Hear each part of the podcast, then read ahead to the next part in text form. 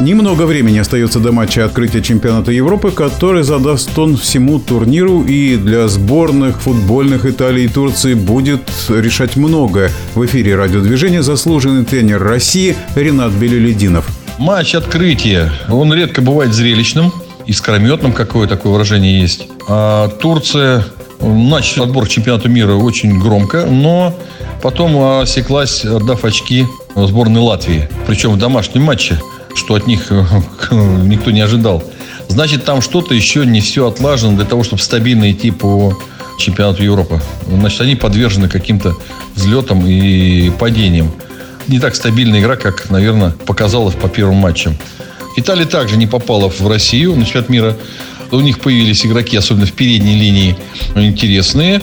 Там Инсини может преподнести э, такой неприятный сюрприз соперникам. Важно здесь не проиграть в первом матче. Вот это может сработать. Э, вполне вероятно, очередная ничья произойдет в стартовом матче. Заслуженный тренер России Ренат Белелединов был в нашем эфире. Матч Италия-Турция в Риме сегодня в пятницу в 22 часа по московскому времени.